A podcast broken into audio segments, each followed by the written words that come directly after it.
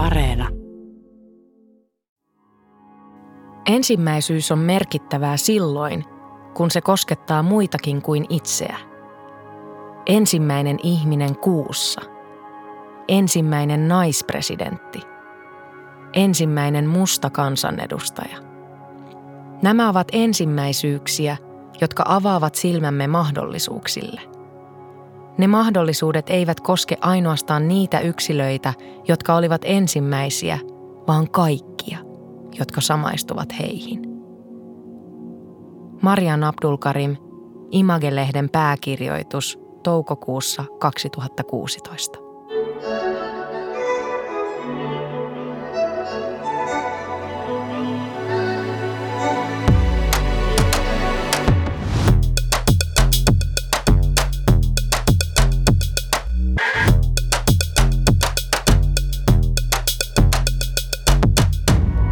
Mahadura Ösperkan.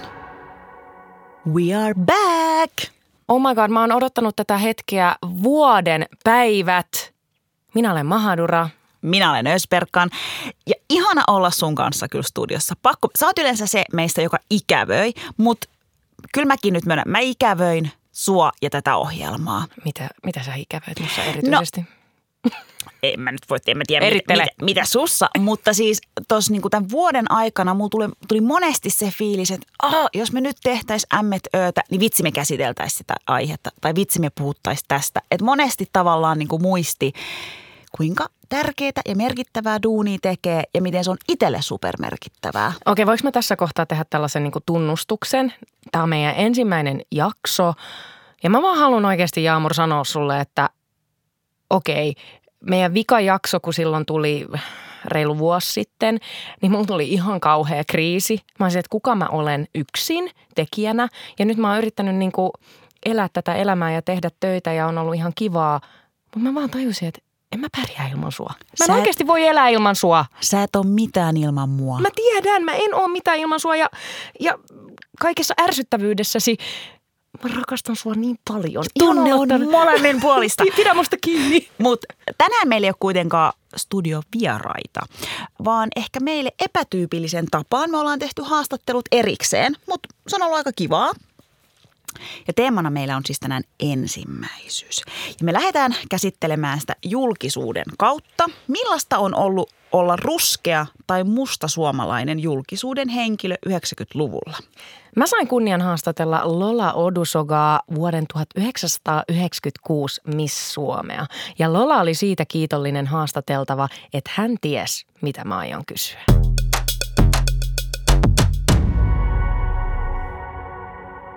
Mä tiedän, että sä kysyt sitä kuitenkin multa, että onko mä ajatellut silloin, kun mä oon lähtenyt niin kuin, missiksi muuta, niin onko mä ajatellut, niin kuin, että hei nyt mä lähden niin raivoa tämmöistä polkua ja näin.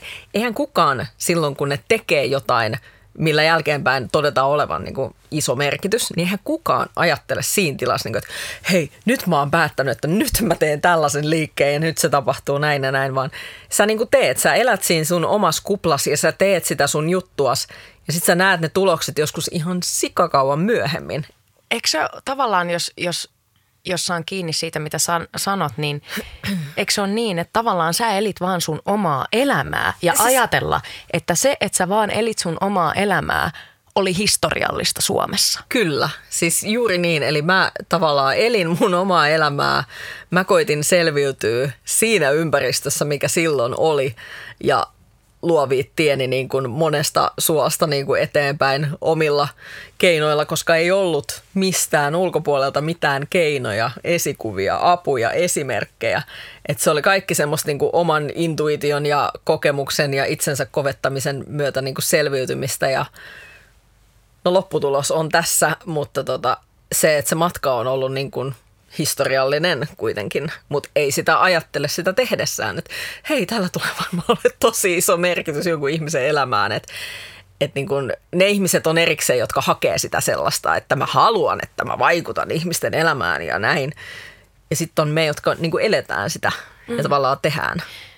Mutta jos mennään vuoteen 96, ja tämä on nyt tämä historiallinen vuosi, kun sinä teit historiaa Suomessa.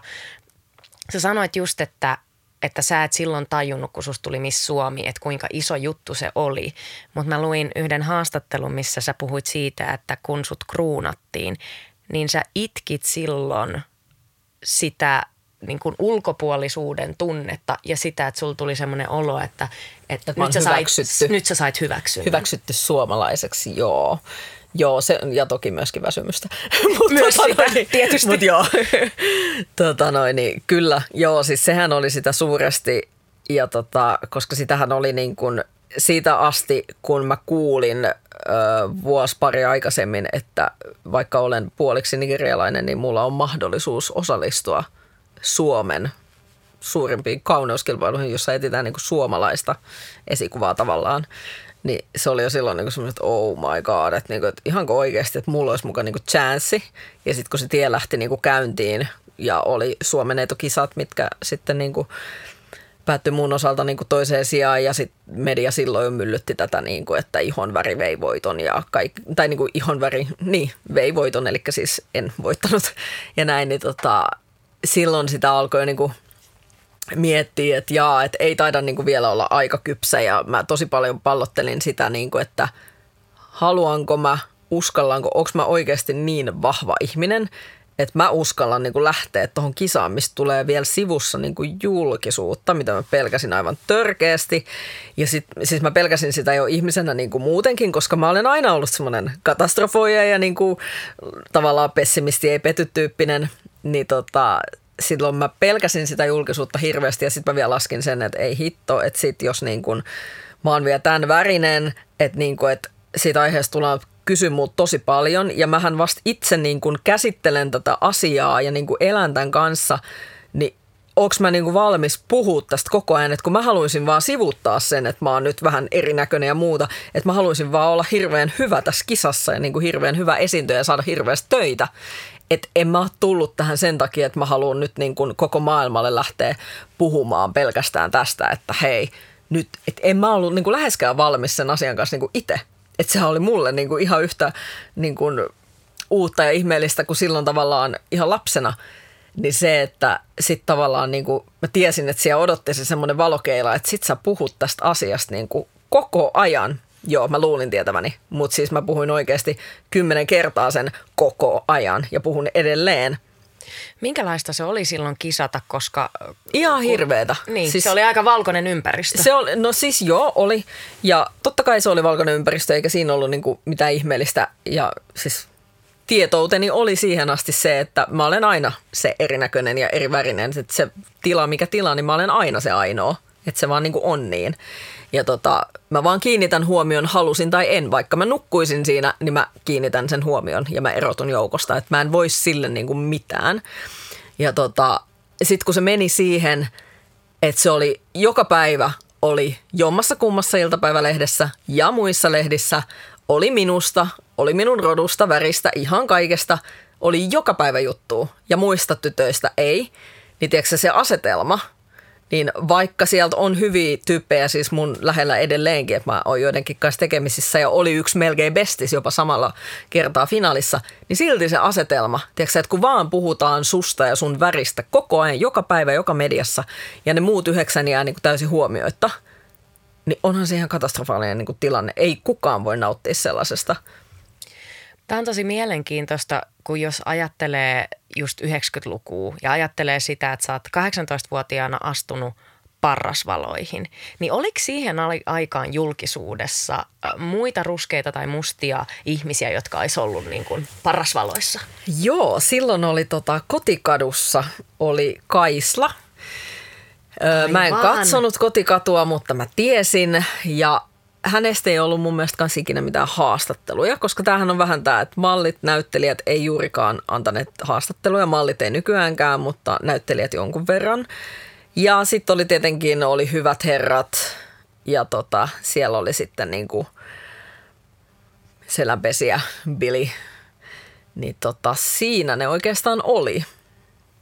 Eli sulla ei ollut silloin 90-luvulla Suomessa tavallaan kollegoita, kenen kanssa saisit voinut jakaa sun kokemuksia juurikaan. No ei, ei siis, ei todellakaan, ei niin kuin yhtäkään, ei kollegaa, ei, koska ei missään kisoissa ikinä ollut niin kuin ketään, että vaikka mä sitten just just niin kun, kun pääsin myös niin kuin stadin mallipiireihin hetkeksi mukaan, niin tota, sieltä sitten näin just Amiran ja erään miimin ja he oli niin kuin ainoat tummat, tummat niin kuin mimmit ja, ja mä sitten tietenkin seurasin heitä jollakin tavalla niin kuin sillä että okei, okay, jes mä en ole ainoa, mutta ei, he oli kuitenkin siellä niin kuin huippumallikategoriassa ja mä olin vaan missi, joka astui vähän sinne mallimaailmaan niin kuin sitten vähän niin kuin fiittaamaan mukaan, että et ei meillä mitään niinku juttuja sille ollut, enkä mä muutenkaan ollut semmoinen, että mä olisin halunnut mennä niinku uusille ihmisille, että hei, että mistä sä oot? Ja vitsi, bondataanko, onko meissä jotain niinku, en tiedä, samoin sukujuuri, onko me mitään muuta yhteistä kuin tämä väri, että niinku, ei, ei se mene silleen. Ja silloin kun sä tosiaan itse otat niitä ensimmäisiä askeleja, mitä täällä niinku otetaan, niin et, sä mene sinne sillä tavalla, kun nyt joku ajattelee, että no mä olisin ainakin silloin tutustunut kaikkiin ja me oltaisiin kerätty tämmöinen ryhmä. Mutta silloin kun sä teet sitä, niin se ei tee, ei se mene niin. Koet sä, että, että jos sä vertaat aikaa ennen misseyttä ja misseyden jälkeen, niin muuttuko joku siinä, miten suhun suhtauduttiin esimerkiksi? Koet sä, että jotain muuttui siinä vaikka, miten sut hyväksyttiin tai että koit sä yhtä vahvaa ulkopuolisuuden tunnetta? Se ulkopuolisuuden tunne on tavallaan säilynyt aina ja tulee varmasti Suomessa säilymään aina, mutta ne syyt siihen on vähän aina matkan varrella myöskin muuttuneet ja ehkä lisääntyneetkin. Et ensinhän se oli pelkästään se, että mä oon vaan eri värinen ja sitten seuraavaksi se oli se, että okei, mä oon missi ja nyt mun friendiksi halutaan, koska mut tunnetaan ja sitten sen jälkeen, niin kuin, että, että tota, musta halutaan niin hyötyä ja näin. Ja sitten se kääntyi siihen, että okei, se on julkis, että se ei olekaan välttämättä enää niin hyvä asia aina. Niin silloin oli vähän ulkopuolinen – et tota, nykyään mä aina niin kuin mietin, että kun joku tuijottaa pitkään, niin mä en voi ikinä tietää, että mikä se syy on, koska niitä vaihtoehtoja on todella paljon. Se voi olla, että se on väri, se voi olla, että se tunnistaa, se voi olla, että se kiinnittää huomiota vaaleanpunaiseen mekkoon, se voi olla ihan mikä vaan. Mutta niin ulkopuoliseksi mä tuun kokea itseni niin kuin aina Suomessa. Toi on aika mm. Mutta en muualla. En muualla. Että niin kuin missivuoden aikana suhtautuminenhan muuttu. Siis ensin se oli hyvin sitä, että miksi niin kuin, että puolet Suomesta oli sitä mieltä, että jes, jes, hyvä meininki, ihan mahtavaa. No puolet voi olla aika liiottelua.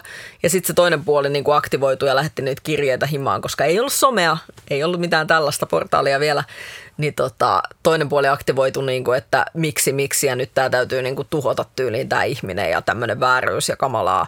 Mutta sitten kun pärjäs maailmalla, niin ai että kun muuttu suhtautuminen, nyt oltiin, kaikki halusi taas siihen menestykseen mukaan ja jokainen halusi niin kuin palan minusta jollain tavalla sille, että me on oltu tässä sitten niin kuin mukana, että, että historiaan jäätiäksi, että meidänkin yritys oli tässä mukana ja kaikki halusi, niin kuin, että se oli se trendi, että nyt kaikki lähtee tähän mukaan, että nyt on jotain ennennäkemätöntä ja niin kuin erikoista ja ihmeellistä ja vau, meidän pakko olla tässä mukana.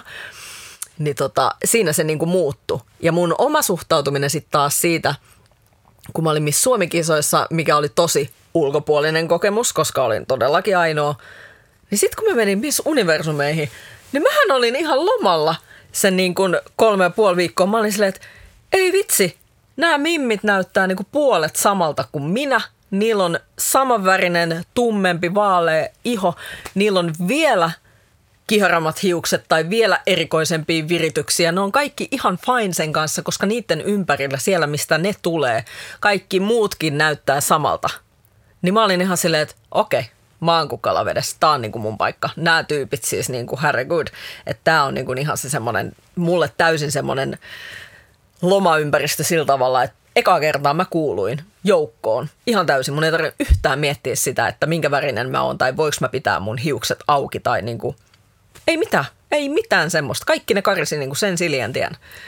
Miss Universum-kisoissa samana vuonna, 96, Kyllä. sä tulit kolmanneksi, Kyllä. joka sekin on niin kuin todella historiallinen juttu sekin. Ja sä sanoit, että se oli eka kerta, kun sä tunsit, että sä, sä et ole yksin ja, ja sun mm. ympärillä on muitakin. Niin miltä se tuntui? Se oli ihan, se oli ihan sairaan siistiä. Siis kyllähän se oli niin kuin, siis toki mä olin innoissaan koko kisoista ja muusta, mutta siis mulle isoin juttu kuitenkin oli se, että niin kuin, hei, mä kuuluin joukkoon, meitä oli niin kuin yli 70 mimmiä pitkälti ja me ollaan niin kuin kaikki sama perhe, vaikka me kisataan niin silti me niin kuin tutustutaan toistemme kulttuuriin. Me ollaan siellä sen takia, koska me halutaan imeä toistemme kulttuureista asioita, niin kuin saada kontakteja joka puolelle. Että joo, kisa, kyllä, kisa mielessä ja näin, tähdättiin korkealle ja näin, mutta se, niin kuin, se isoin anti tuli niin kuin siitä, että sä pääsit siihen joukkoon ja silloin sä myöskin opit sen, että okei, tätä tunnetta mä en tule saamaan muuten Suomessa koskaan. Että jos mä haluan joskus relaa ja niin tuntea kuuluvani joukkoon, niin mun täytyy lähteä rajojen ulkopuolelle aina. Oliko se jotenkin eri, tai huomasit sä, että sä olisit ollut jotenkin erilainen Lola? Ja nyt mä tarkoitan sillä sitä, että kun sä oot tilassa, missä ensimmäistä kertaa sä koet, että sun ei tarvi olla, tiedätkö, nyrkit pystyssä ja odottaa jatkuvasti niitä mikroaggressioita tai, tai jotain, että kun sä voit laskea muurei hetkeksi, mm. että se olisi jotenkin muuttanut sitä, miten sä voit olla tilassa vapaasti. Joo, siis tavallaan, tavallaan kyllä, että et kyllähän mä olin siellä niinku paljon paljon vapaammin kuin niinku Suomessa. Että kyllä mä koitin Suomessa hirveästi niinku toteuttaa hyvin montaa erilaista niinku odotusta ja roolia ja suoritusta ja kaikkea mahdollista, niin siellä mun ei tarvinnut, että siellä mä voin ihan vaan niinku tuoda niitä omia niinku, tavallaan positiivisia puolia esiin jotka on siis muita kuin se ihon väri tai ne erilaiset hiukset. Wow. Että nähtiin niinku niiden asioiden taakse. Että mä pystyin oikeasti tuomaan esiin niinku ihan muita seikkoja. Niin kyllähän se niinku, olihan se vapauttavaa ja niinku ihan mielettömän niinku ihana fiilis. Se julkisuus ja se mediapyöritys, mitä sä jouduit silloin kokemaan, niin, ja sä oot viime aikoina sun blogissakin nostanut niitä, sulla on vanhoja lehtiä, mitä sä oot jakanut kuvia niistä. En aio toistaa, mitä niissä lehdissä on susta kirjoitettu, mutta miten ihmeessä sä käsittelit noita asioita silloin? Oliko sulla työkaluja, oliko sulla tilaa käsitellä sitä kaikkea? Mulla ei ollut onneksi aikaa, eikä myöskään kyllä, no onneksi ei ole se, että ei ollut tilaa, mutta mulla ei ollut kyllä aikaa käsitellä silloin oikeastaan mitään koska silloin myöskin vaan mentiin ja tehtiin. Ja lähes kaikkeen piti lähtökohtaisesti suostua. silloin kun sä oot tullut hyväksytyksi suomalaisena, sut on hyväksytty, sulle on annettu vähän niin kuin säälistä joku titteli. Semmoinen fiilis oli välillä, että ihan niin kuin sulla olisi nyt vähän säälistä annettu, että sua on varmaan kiusattu luorena, että ota nyt tosta toi ja tiedätkö tsemppii. Niin tota, sait jonkun tittelin, niin sun piti olla sen arvoinen ja niin kuin kumarella hirveästi ja noudattaa sitä, että et sä nyt vaan häpäset tätä titteliä millään tavalla ja että sä nyt varmaan oikeasti niin kuin suoriudut hyvin. Niin sitten niin kun, kun jotain tarjotaan, jotain työtä, niin se oli aina työ, se oli aina plussaa sä et voinut tavallaan alkaa kyseenalaistaa sitä, että hm, en mä ehkä haluaisi mennä tuohon, vaan sä menit ihan kaikkeen. Sut, niin kuin, ei kukaan edes antanut sulle oikeastaan sellaista vaihtoehtoa, että haluaisitko sä mennä vai tuntuustus tämä oudolta. Eihän kukaan kyseenalaista mitään, kun sut vaan ohjataan, että joo joo, kaikki otetaan, kaikki otetaan, joka paikkaan mennään, kato mainost sinne, mainost tänne ja vähän haastatteluja, taas on nimi ja naama jossain lehen kannessa. Että et silloin vaan piti niin kuin, tavallaan suorittaa ja tehdä ihan kaikki – mutta kyllä mä sitten sanoin eikin muutamaan, mutta ne oli tällaisia, niin kuin, että meillä on, meillä on niin kuin myös tummia ihmisiä täällä, että tule käymään täällä ja näin. Ja sitten mä katson vaan kalenteri, että mä en pysty, että mä en voi, mä en voi mun vähän vapaa-aikaa niin käyttää siihen, että mä oon ihan joka paikassa koko ajan puhumassa vaan tästä asiasta, mitä mä käsittelen niin kuin itsekin ihan täysillä koko ajan. Sen lisäksi, että mä käsittelen vielä sitä, että miltä tuntuu ja pitää tuntua olla missi. Mm. Että niin kuin, tavallaan mä koitin myöskin välttää vähän sitä, että mä joudun koko ajan käsittelemään sitä niin paljon. Niin sitten mä tein vaan paljon niin töitä. Nyt silloinkin. Sille, niin silloinkin. Se kiire on varmaan ollut sit, onko se ollut se kiire jonkinlainen selviytymismekanismi? Että ei ollut aikaa pysähtyä. Niin, en mä tiedä, kun sit mä oon kauhean intohimoisesti aina tehnyt kaikkea. Mä haluan tehdä ihan hirveästi. Että et tota noin, niin en mä tiedä, onko se semmoinen kiire, mutta siis kun mä oon käsitellyt ne asiat sitten taas niinku itsekseni jossain päiväkirjan kautta ja näin. Mutta tota, siihen aikaan niin ei mulla olisi ollut vielä keinoja käsitellä niitä.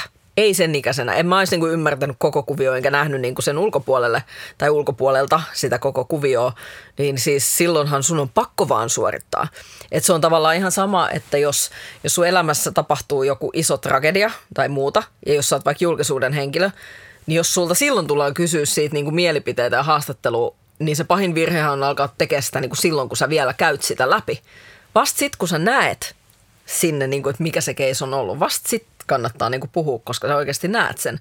Et silloin kun sä itse vielä oot tiloissa ja etsit sitä asiaa ja näin, niin ei, ei silloin ei kannata kyllä lähteä niin kuin kertoa omia mielipiteitä, koska sä voit huomata jälkeenpäin olleesi ihan solmussa tänä päivänä tai viime vuosina on alettu puhumaan ja erityisesti Mikaela Moua, terapeutti, on nostanut keskustelun keskiöön sen aspektin, että mitä esimerkiksi just äh, mikroaggressiot, mitä rasismi tekee meidän mielenterveydelle. Mm. Ja kun ensimmäistä kertaa mä luen tekstiä, missä sanallistetaan, että mitkä ne tavallaan vaikutukset on mun mielelle, mun minäkuvaan, kaikkeen. Kun aikaisemmin se on ollut vaan se, hei, toisesta korvasta sisään, toisesta ulos ja painat vaan. Että on pitänyt jollain lailla kovettaa itsensä. Kyllä. Niin mä huomaan, että nyt sitä on alkanut käsittelee oikein isolla kädellä niin kuin kaikkia lapsuudesta nuoruuteen ja tähän päivään asti. Ja kun tulee sanoja tosiaan, millä sä pystyt ymmärtämään kokemaan paremmin, niin mm. se on aika vapauttavaa myöskin. Koet sä, että, että, että nyt kun me eletään tällaisessa aikakaudessa, missä missä niin kuin enemmän ja enemmän keskustellaan rakenteista ja, ja rasismi, ra, rakenteellisesta rasismista ja, ja sen vaikutuksista, että sulla olisi tullut sellaisia aha-elämyksiä, että okei, okay, wow. No, kun tämä on vähän sama, että kun mulle niin periaatteessa, mä en koe, että mulla on tullut sellaisia aha-elämyksiä, kun mulla on edelleen tämä niin kuin mielikuva siitä – että mä, niinku, mä meen tuolla jossain ja mä teen hirveästi. Ja sitten tavallaan siinä jälkiaalkos tulee ne, niinku, ne aha-elämykset ja ne oivallukset ja tehdään se yhteenveto siitä, että minkälaista jälkeä mä nyt tein, kun mä menin. Ja niinku siellä niistä puhutaan ja niitä niinku jaetaan ja yhteisöt niinku kasvaa, kokoontuu ja tekee kaikenlaista. Mutta jotenkin mulla on vielä se matka kesken, että mä edelleenkin mä meen siellä, että mun ei kuulu vielä ehkä jotenkin niinku hypätä vaan sinne, sinne niin kuin, mä en tiedä ymmärrätkö mitä mä ymmärrän, haen. mä ymmärrän. Että niin kuin, en mä ole vielä valmis. Että mulla on vielä paljon tehtävää. Niin sen takia mä en voi vielä pysähtyä sinne niin kuin taantuu hetkeksi, että no niin, nyt mietitään, mitä mä oon saanut aikaa ja mitä mä teen seuraavaksi. Ei vaan, siis mä meen edelleen. Sä meet edelleen. Mä meen edelleen ja mä toivon, että sinne jälkiaaltoihin jää sit jotain, niin kuin, mistä muut saa tavallaan sit niin kuin, niin kuin kiinni. Että siis ö, oivalluksia mä en sano, että mulla olisi niinku välttämättä tullut, mutta et mä havahdun niihin hetkiin, että tavallaan, että kuin pihalla mä oon ehkä siitä, että kuinka paljon tämä yhteisö on niin sillä tavalla tietyllä tavalla kasvanut, että siis esimerkiksi että joku kysyy multa jossain sosiaalisessa mediassa vaikka jostain, niin kuin, että mitä mä teen mun hiuksille ja sitten mä jotain vastaan ja sitten sieltä alkaa tulla, niin kuin, että oot sä käynyt tässä ja tässä ja tässä ja tässä kampaamossa ja kokeillut näitä ja näitä. Ja mä oon silleen, että wow, että ihmiset tietää tosi paljon niin kuin näistä asioista ja liikkeistä ja muista. Mä oon silleen, että niin. Ja mä oon edelleen vähän siellä lähtökohdassa, mistä mä lähdin silloin 90-luvun. Mä en vieläkään tiedä, koska mä jouduin kulkea sen matkan, että mä selviydyn koko ajan itse. Mä oon koko ajan niin kuin itse tavalla edellä sitä niin kuin kehitystä, että se Suomen muoti ja niin kuin kampaajat ja meikkaajat ei pysynyt niin kuin mun mukana, vaan mä olin koko ajan siellä tavallaan edellä.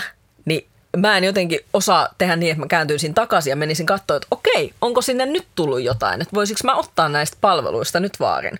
Vaan mä tavallaan meen edelleen sille itsenäisesti yksin, vaikka mä tiedän, että on tapahtunut paljon.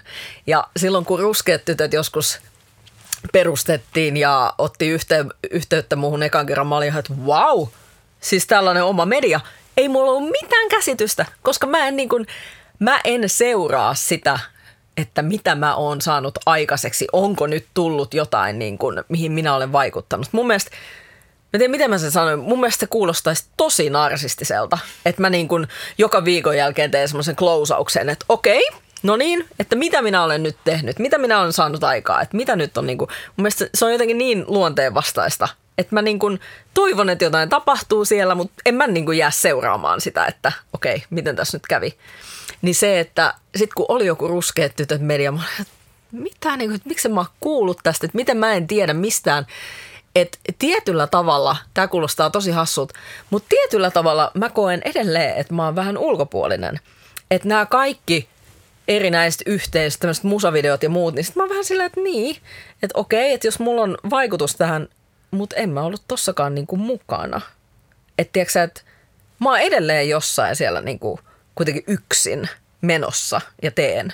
Että en mä niinku kuulu siihen, että että kaikki nyt on yhdessä kimpassa ja muut kysellään, että tunnet sä sen ja sen ja oot sä sen kanssa puhunut näistä ja sekin puhuu näistä. Mä oon ihan, mä en tiedä ketä nämä ihmiset on, mä en tiedä yhtään mistä puhuu, mä en tiedä mistä kirjoittaa. Nämä on mulle niin kuin kaikki ihan uusia. Niin tavallaan mä edelleen tunnen, että mä oon ulkopuolinen siitä yhteisöstä, jota mä oon auttanut tavallaan niin kuin eteenpäin, ymmärräksi? Mä saan todellakin kiinni, mistä sä puhut ja, ja ehkä nyt, jos tavallaan puhutaan niistä lasikattojen rikkomisesta ja, ja, ja tavallaan it, itsekin kuulun siihen joukkoon, joka mm. on silleen, tiedätkö, Lola, Lola Odusoga for life, niin kuin että Mä haluaisin sanoa sulle, toivottavasti sä tiedät, että sä oot antanut meidän kaltaisille, meidän sukupolvelle, meille niin kuin nuorille jos voi sanoa näin, niin sä oot antanut elämän. Nyt niin. se on niin todella isosti sanottu, mutta mä toivon, että sä voit pysähtyäkin jopa sen äärelle, koska, koska jos ei olisi ollut itsellä esikuvia Suomessa, niin kuin sä olit se ainoa. Niin. Sitten tuli Tea Kalifa ja Amira Kalifa, totta kai sitten tuli Jani Toivolla ja, ja muistan Tino Singin, 96 alkoi muuten toi Passi, Passi ja Hammasharja kyllä. ja sitähän katsottiin todellakin, että sitten alkoi pikkuhiljaa tulee – mutta mä en voi kuvitella, minkälaista olisi ollut kasvaa, jos Suomessa, omassa kotimaassa ei olisi ollut, tiedätkö, niin kuin esikuvia. Niin. Että sä oot sitä sukupolvea, joka on ehkä joutunut sitten niin kuin elää ilman, että sulle ei ole ollut sitä esikuvaa, joka olisi näyttänyt tietä. Joo, ei. Ei ole. Et silloin mä muistan, muistan niin kuin hymylehden jonkun kannen, että tota, oli Urpo ja Ana – ja mä muistan, että Ana oli mustanainen. Ja se on niinku, se on, tiedätkö mun muistikuva. Ja sitten samaan aikaan, tiedätkö, mä luin sun yhden tekstin, mikä mun mielestä oli tosi hyvä, koska sä kuulet paljon sitä, että sä voimaannutat ihmisiä. Mm. Äh, sä annat sen rohkeuden fiiliksen ja sen, sen fiiliksen, niin kuin, että kuka tahansa pystyy mihin tahansa niin. ja oot inspiraatio ja esikuva. Mutta säkin tarvit niitä esikuvia ja inspiraatiota. Joo, siis kaikki tarvii kaikki tarvii ja tota, kyllä se niin kuin, kun mä mietin mun nuoruutta ja lapsuutta, että kun mulle ei niin kuin ollut täällä ketään, että se on ollut niin kuin Bill Cosby ja muuta, niin onhan se niin kuin sillä tavalla tosi haastavaa, että kun sulle ei ole ketään, mistä sä voit ottaa niin kuin mallia, miten kuuluu niin kuin tehdä jotain asioita, että, että niin kuin, miten kuuluu niin kuin käsitellä tällaista ihoa, tällaisia hiuksia, niin kuin, että miksi sä oot eri värinen ja miten voi pukeutua ja muuta. Että kyllähän se niin kuin väkisinkin, se menee varmaan semmoisen oman persoonan niin kuin himmailemiseen tosi pitkään, koska sä koet, että sä oot niin kuin maapallon ainoa, tiedätkö? vaikka sä totta kai tiedät, että Afrikassa on paljon niin kuin sinun sukulaisia ja muuta, mutta kun sä et näe, siis poissa silmistä, poissa mielestä, niin ethän sä niin kuin tajua sitä. Ja silloin, silloin se on aika sellaista niin kuin – sä oot koko ajan niin kuin yksin ja sä oot tosi tietoinen siitä, että sä oot koko ajan yksin ja kaikki silmäparit seuraa sua, teit sä mitä vaan. Mistä sä oot saanut olla voimaa jaksaa ja jatkaa? Ai kauhea. Sen kun tietäis kuulla, niin sen kun tietäis, niin se varmaan olisi kertonut jossain ääneen, mutta tota, mä en kyllä tiedä. Mä en tiedä, mistä se on niinku tullut.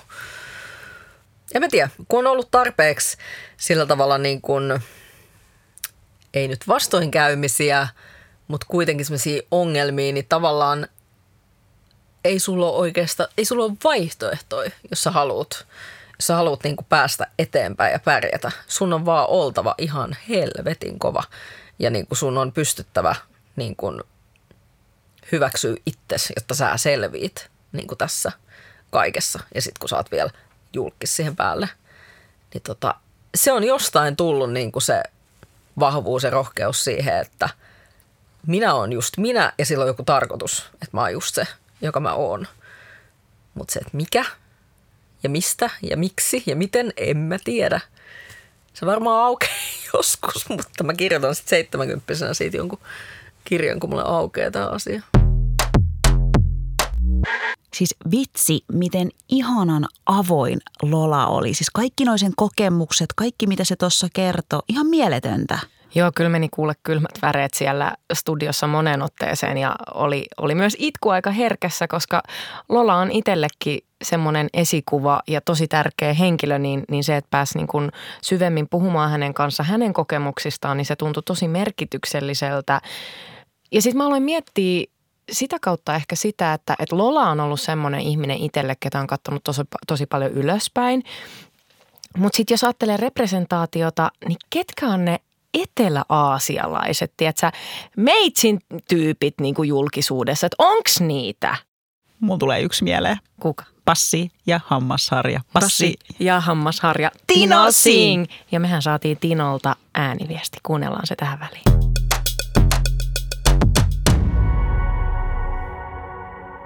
Paljon myöhemmin sen jälkeen, kun mä olin jo lähtenyt Suomesta pois ja, ja, ja pystyin vähän niin kuin tarkastelemaan, tarkastelemaan itseäni ja, ja omaa elämääni vähän, vähän perspektiivillä, niin mä havahduin siihen, että suuri osa mun elämästä oli tosiaan hyväksynnän hakemista ää, suomalaisilta suomalaisessa yhteiskunnassa. Ja, ja tota, myös niin kuin oli paljon semmoisia tilanteita, että mä en, mä en päässyt K-kauppaan töihin ja, ja osittain sen takia, koska, koska tota, mun, nimi, niin kuin, mun nimi oli outo, niin, niin sitten tota, ei, ei niin harkittu edes. Ähm, mä muistan, että mä soitin silloin, tota, mä olin hankkimassa ekaa luottokorttia ja sain kuulla sitten, mä sitten ihmettelin, kun mitään ei kuulunut, vaikka mä olin tehnyt hakemuksen pankin kautta ja näppän pois. Ja sitten soitin sitten Visalle, niin, niin että hei, että mä oon tehnyt sen hakemuksen muut viikkoa sitten, että ei kuulu mitään, niin sitten tota, asiakaspalvelu sanoi, että joo, että se on täällä hylättyjen joukossa, että, että tota,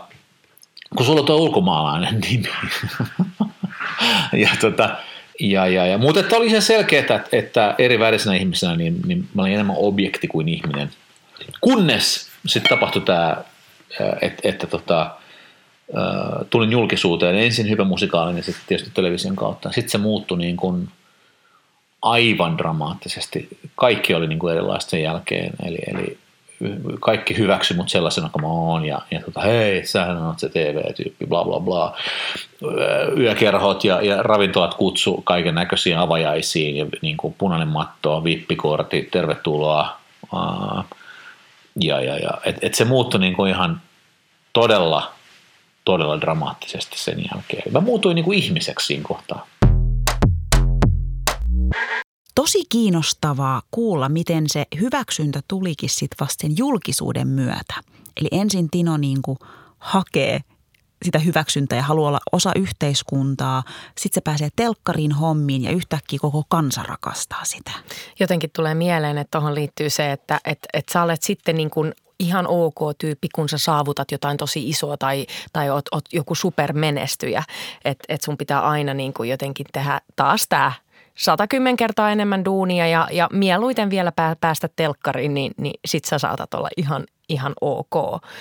Mutta näkyvyyteen telkkarissa liittyen, nyt lokakuussa julkaistiin diversiteetti suomalaisissa elokuvissa ja TV-sarjoissa 2020 tilasto.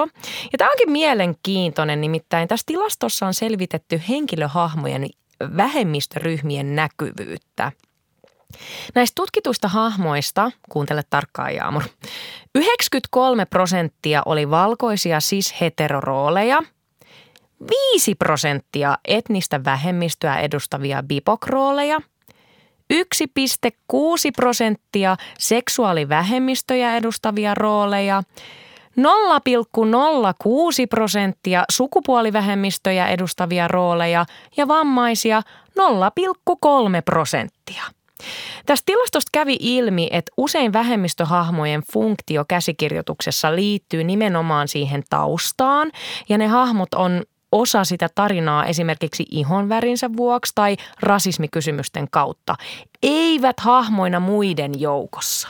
Huhhuh.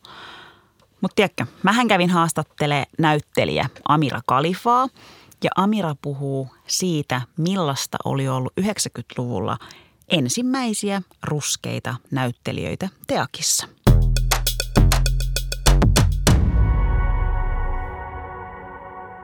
No miltä se tuntui, Amira, olla ainoa ruskea huoneessa? No en mä sitä silloin edes miettinyt. Se oli jotain, mihin mä olin tottunut. Mä en ajatellut omaa ihon väriäni. Mä en ollut siitä tietoinen. Mä jotenkin kuvittelin ehkä enemmän niin olevani niin kuin kaikki muutkin ja valkoinen.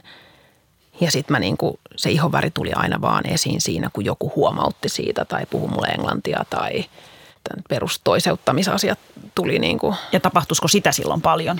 sitä tapahtui silloin paljon ja sitä tapahtuu edelleen paljon. Mm. Että mä en sitten tiedä, että jo, jos niin kuin perheessä on paljon käsitelty omaa ihonväriä ja jotenkin, että sitä kulttuuria, sitä toista, toista, toisen, vaikka esimerkiksi isän kulttuuria on tuotu paljon, niin miten sä sit koet olevas, niin kuin, mutta mulla sitä ei ollut, niin, niin mä olin valkoinen ja mä halusin olla niin kuin kaikki mm. muutkin. Sul, sulla ei ollut niin kuin sitä käsitystä ehkä siitä. Ei. Mutta kun sä katsot nyt, meet ajassa taaksepäin sinne vuoteen 97 tai sen Niin. niin. koko teakin, miltä se nyt susta tuntuu? No mä jotenkin ymmärrän tosi paljon paremmin, miksi mulla oli niin vaikeeta ja miksi mä yritin koko ajan niin hirveästi. Mä yritin koko ajan olla jotain sen sijaan, että mä olisin ollut. Mä yritin koko ajan niin kuin jotenkin löytää paikkani ja mä yritin todistaa, todistaa, että mä olisin hyvä. Ja tosi paljon mä luulen, että siitä ahdistuksesta on liittynyt, liittynyt siihen niin kuin koko mun elämän varrella on liittynyt jotenkin siihen, että mä en ole, mä en ole jotenkin tajunnut, miten vahvasti joku rakenteellinen rasismi on ja vaikuttaa mun elämään niin kuin itse asiassa joka päivä. Ja miten kipeä se asia on, että on, että su, sut nähdään koko ajan erilaisena ja että sulla ei ole itse asiassa oman ihonvärin takia ne samat, samoja mahdollisuuksia kuin sun valkoisilla kollegoilla. Mutta tämä oli jotain, mitä mä, minkä mä totaalisesti poistin, pistin sivuun ja, ja sitten mä vaan, että musta on jotain vikaa tai niin kuin tälleen. Mutta toihan on niin kuin tosi rankkaa. Se on tosi rankkaa. Se on ihan, ihan hurjaa, että olisi jotenkin toivonut, että ympärillä olisi ollut ihmisiä, jotka olisi nähnyt sen, nähnyt mut, nähnyt sen ihon värin ja osannut tukea jotenkin. Mutta joo, sehän siinä on sitten, kun sä oot ensimmäisiä, niin sitten sit se on näin. Se tavallaan kaatuu sulle ja sä joudut käymään sen prosessin niin kuin läpi tosi yksin. Että oliko sulla edes tavallaan mitään selviytymiskeinoja? Sähän vaan yritit selviytyä Joo, vai? Yritin, yritin, totta kai parhaani mukaan. Poistuin, poistuin kehostani, se oli mun selviytymistapa. Mut Et sä mä, olit- mä vaan niin kuin esitin olevani jotain, mitä mä en ole. Et mä en ollut niin kuin kiinni itsessäni, mä en ollut kiinni mun keskuksessa jotenkin täysin. Ja oliko sä yksin ton kaiken kanssa? Olin. Puhuiko se silloin noista tunteista kenellekään? No mulla oli silloin semmoisia, mä sain, esimerkiksi mä sain paniikkikohtauksia jo koulun aikana ja mä muistan, mä menin mun proffille, toiselle proffalle sanoa, että, että mulla on niinku tämmöisiä kokemuksia ja mä niinku saan paniikkikohtauksen lavalla. Ja sitten se vaan sanoi mulle, että mene metsään ja maadotu. Se oli se, mitä se sanoi. Mutta sitten mä aloitin myös samaan aikaan terapian ja sitten siellä mä käsittelin niitä, käsittelin niitä tunteita. Mutta totta kai mulla oli myös valkoinen terapeutti, että eihän sekään pystynyt tietenkään ehkä, ehkä niin kuin näkee. Yksi asia, minkä, mä niin kuin huomasin aika nopeasti, koska mulla oli se ajatus, että kun mä, meen, kun mä rupean näyttelemään, ja se oli se mun niin kuin unelma, että, oh, että mä voin olla, olla ihan mitä vaan, mä voin olla kuka vaan. Ja sitten mä ajattelin siitä teatteristakin, että niin, että mä voin siis esittää ihan mitä vaan. Ja sitten tosi nopeasti mä tajusin, että ei, että en mä voi. Että tässäkin on niin kuin tosi selkeät raamit, että mi- mihin mua työnnetään. Tai no se tuli ehkä sitten niin kuin vähän myöhemmin, mutta Mutta mut toi on mielenkiintoista ja, ja tosta mä haluankin puhua seuraavaksi, että kun sä sanoit tuossa aiemmin, että sä tajusit, että sun täytyy yrittää enemmän, sä mm. et ole, sulle ei ole samoja mahdollisuuksia kuin sun kollegoilla, tai mm. tämä oli sun fiilis silloin. Mm. Eli jos me puhutaan castingista, mm. eli siitä kun sä haet jotain roolia tai haet Joo. johonkin prokkikseen, niin minkälaisiin rooleihin sä hait? No ensinnäkään niihin rooleihin ei kauheasti niin kuin haettu, että se on enemmän, että mitä sulle tarjotaan. Et yksi, mihin mä oon hakenut vuosien varrella, että mä kuulin, että Lenka Helsten tekee elokuvaa mustasta tytöstä, niin siihen mä hain. Mä laitoin sille viestiä, että kun se tulee se casting-prosessi, niin ottaisitko sä mut koekuvauksiin. Että se on varmaan niin kuin semmoinen yksi. Mä muistan esimerkiksi jotain ainoita ohjaajia, kenen, kenen kanssa mä huomasin, että mä istun samassa tilassa hakemassa samaan rooliin valkoisen naisen kanssa, niin oli Akulouhimiehen tuotannot. Et niissä mä niinku huomasin sen, että okei mä hain, mutta en mä koskaan niinku niitä isoja rooleja saanut. Ja sitten mä muistan, tehtiin äm, Eppu Nuotion Musta, se toimittaja Pii, niin siitä, siitä ruvettiin hakea, hakea, tehtiin casting ja siitä oltiin tekemässä elokuvasarjaa, niin sitä mä hain ja sitten mä sain sen. Ja mä olin siis niin onnellinen, se oli varmaan kolmen elokuvan sarja. Ja sitten kävi sit niin, että se putos, että sitä ei tehtykään.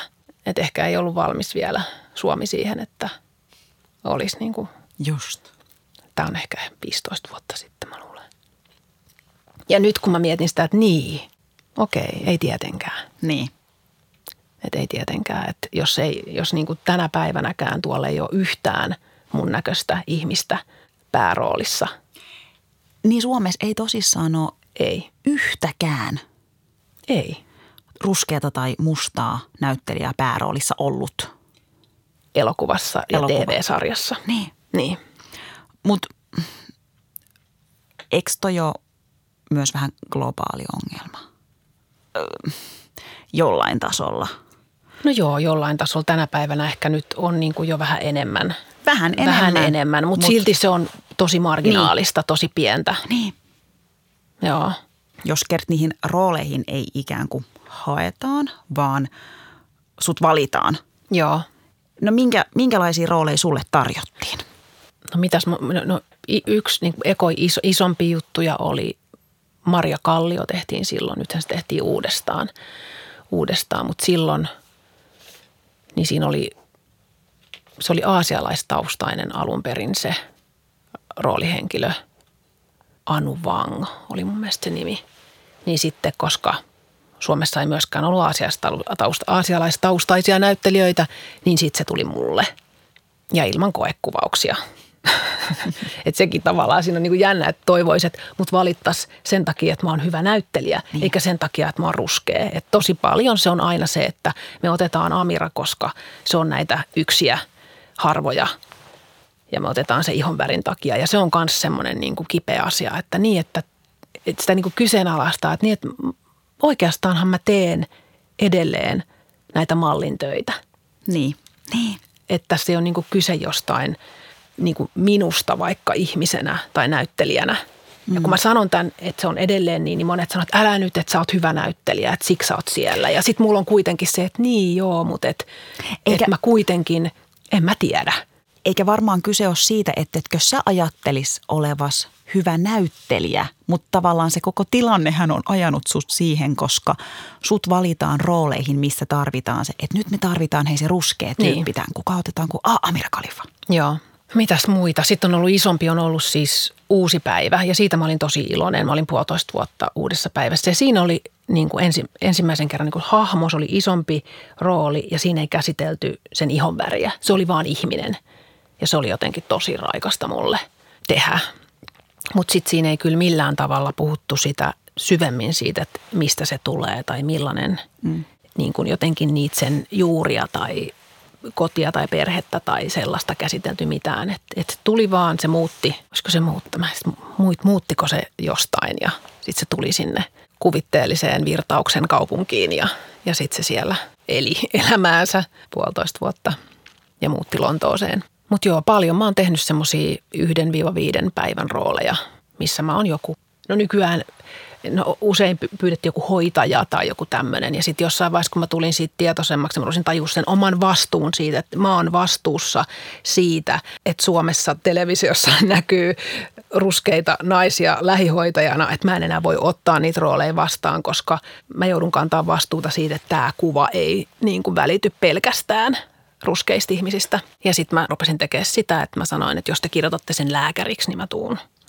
Ja sitten mä selitin sen, että minkä takia, että, tota, että me ei voida näyttää tätä näin kapeata kuvaa ruskeista ja mustista naisista, joten tota, että jos te vaihdatte sen. Ja sitten ne vaihto sen, että on ollut lääkäri monta kertaa, eläinlääkäri pari kertaa ja muita. Kova. Joo. Kova. Sä kirjoitit sun blogiin tekstin otsikolla Valkoinen leikkikenttä. Ja tämä on itse asiassa sellainen teksti, mitä mä suosittelen ihan kaikille. Se oli erittäin hyvä, pysäyttävä, mutta myös paljon niin kuin ajatuksia herättävä. Et mä olin siinä monesti silleen, että ei vitsi, että toi ja toi ja toi. Mun mielestä kaikkien pitäisi lukea se. Ja sä siinä muun muassa kerrot siitä, miten kun sä opiskelit Teakissa, niin sä kävit duppauskurssin. Ja sen päätyttyä sä sait heti tosi paljon äänitöitä. Joo, Millaisia töitä silloin? Mit, mitä kaikkea sä oot dupannut? no ihan kaikkea. Eliöitä, öliöitä, Kysytään autoja. näin, minkälaisia hahmoja?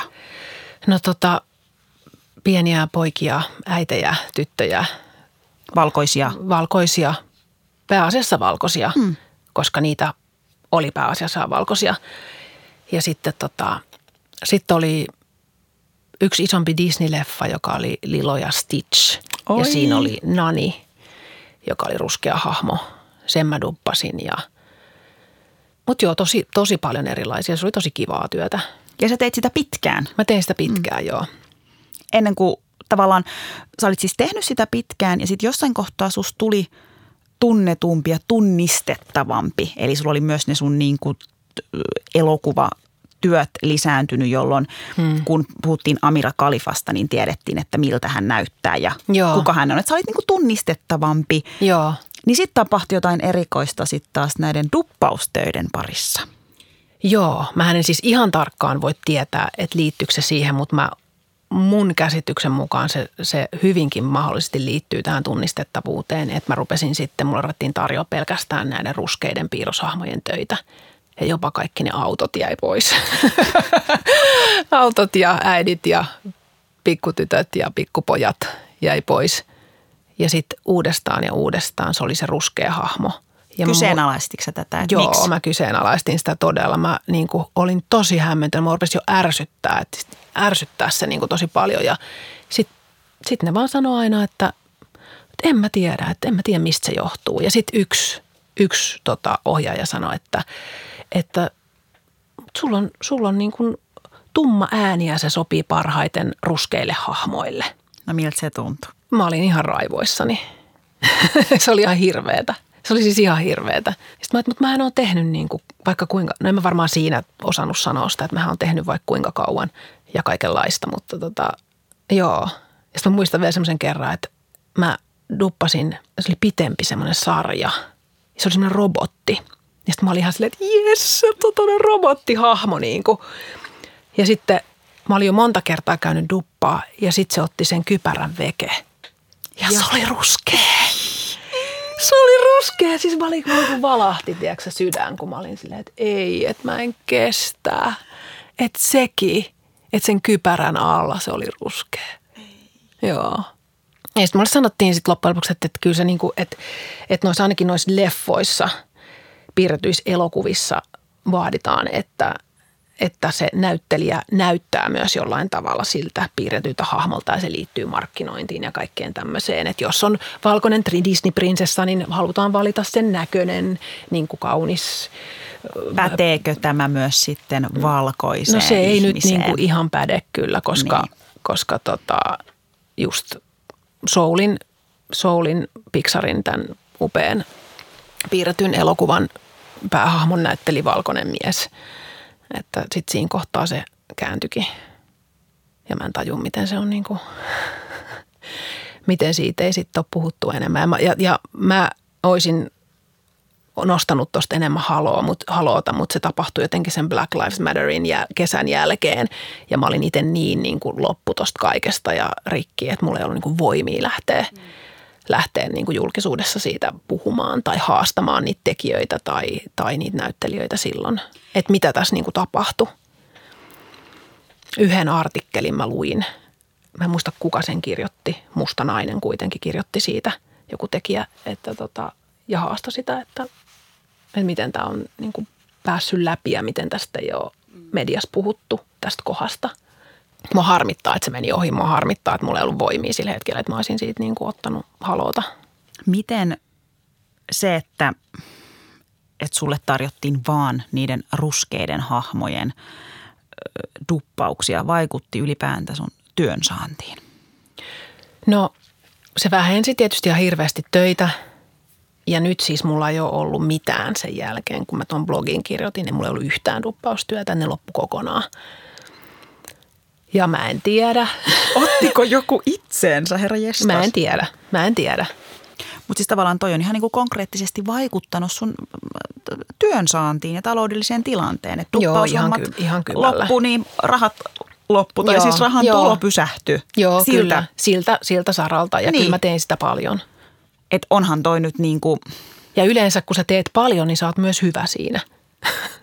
tosi pysäyttävää. Erässä tämmöisessä tuoreessa norjalaisessa sarjassa, kauhukomedia Postmortemissa, on musta vanhempi nainen, joka esitti poliisia. Ja siinä tämän naisen rooli on ihan vaan poliisi. Hän Joo. on vaan poliisi. Eli siis sen hahmon kautta ei käsitelty rasismia tai mitään. Se oli niin kuin poliisi Joo. pienessä norjalaisessa kylässä. Joo, tää on, tää on unelma mulle päästä tekemään ihmistä. Näyttelemään ihmistä ilman, että sitä ihonväriä tarvitsee mainita siellä. Mutta minkä takia suomalaisissa TV-sarjoissa ja elokuvissa, kun on se POK-tyyppi, joko hän on pienessä sivuroolissa tai sitten se esittää isoa roolia, että se on uhri tai sankari, mutta se ei ole ikinä siinä tavallisessa roolissa. Että se ei vaan ole poliisi. Hmm. Miten me tästä päästäisiin eteenpäin? Milloin me nähdään jotain tollasta, niin. mitä siinä norjalaisessa sarjassa? No toivottavasti pian. toivottavasti tosi pian. Ja tota, mulla itse asiassa on nyt yksi rooli, mitä mä alan kuvaamaan joulukuun alussa.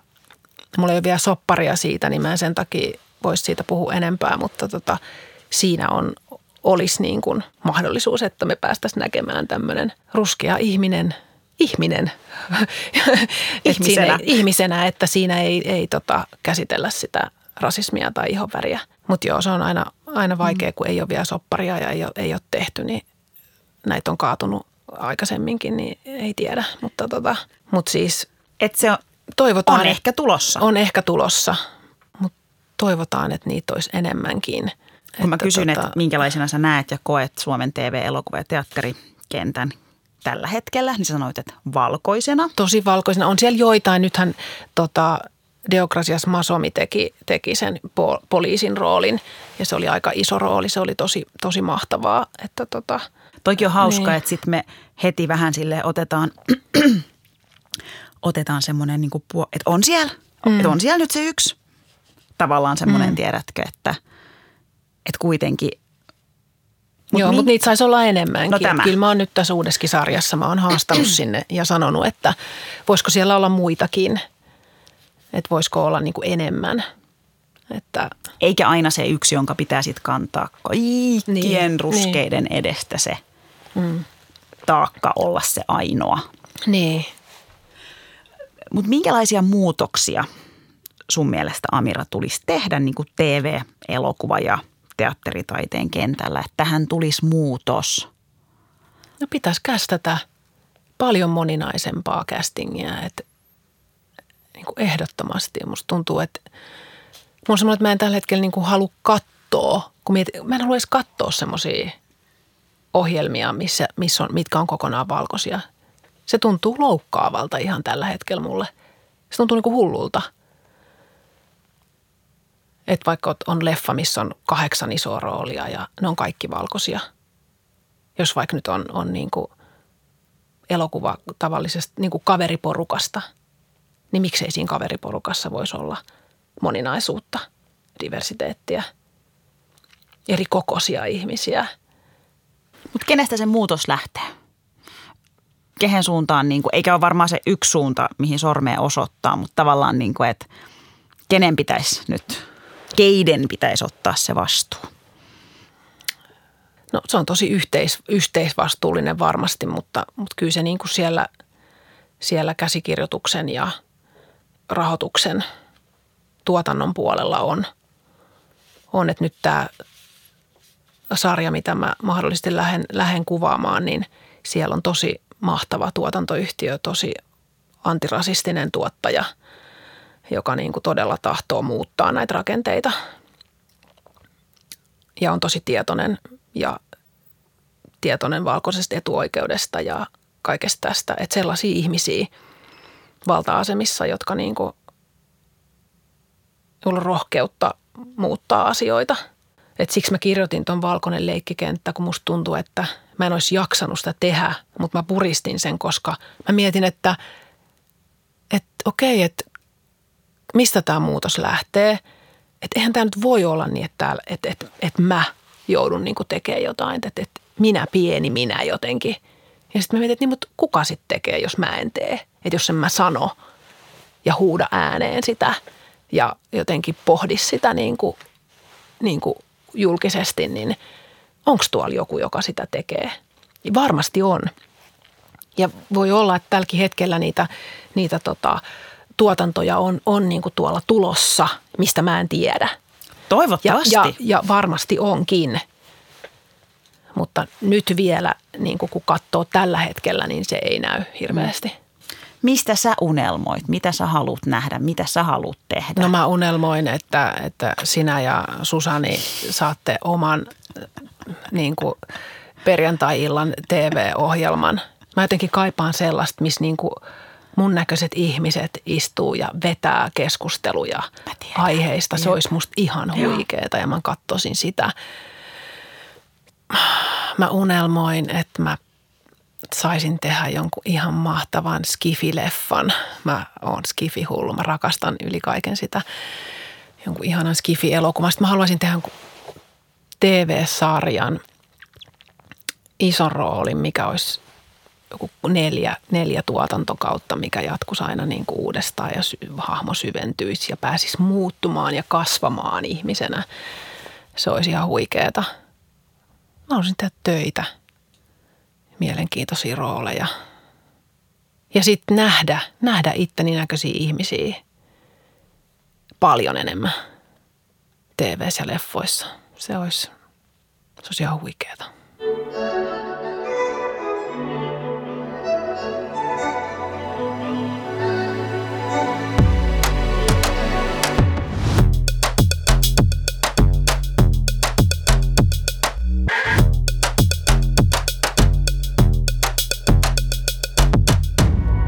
Mahadura.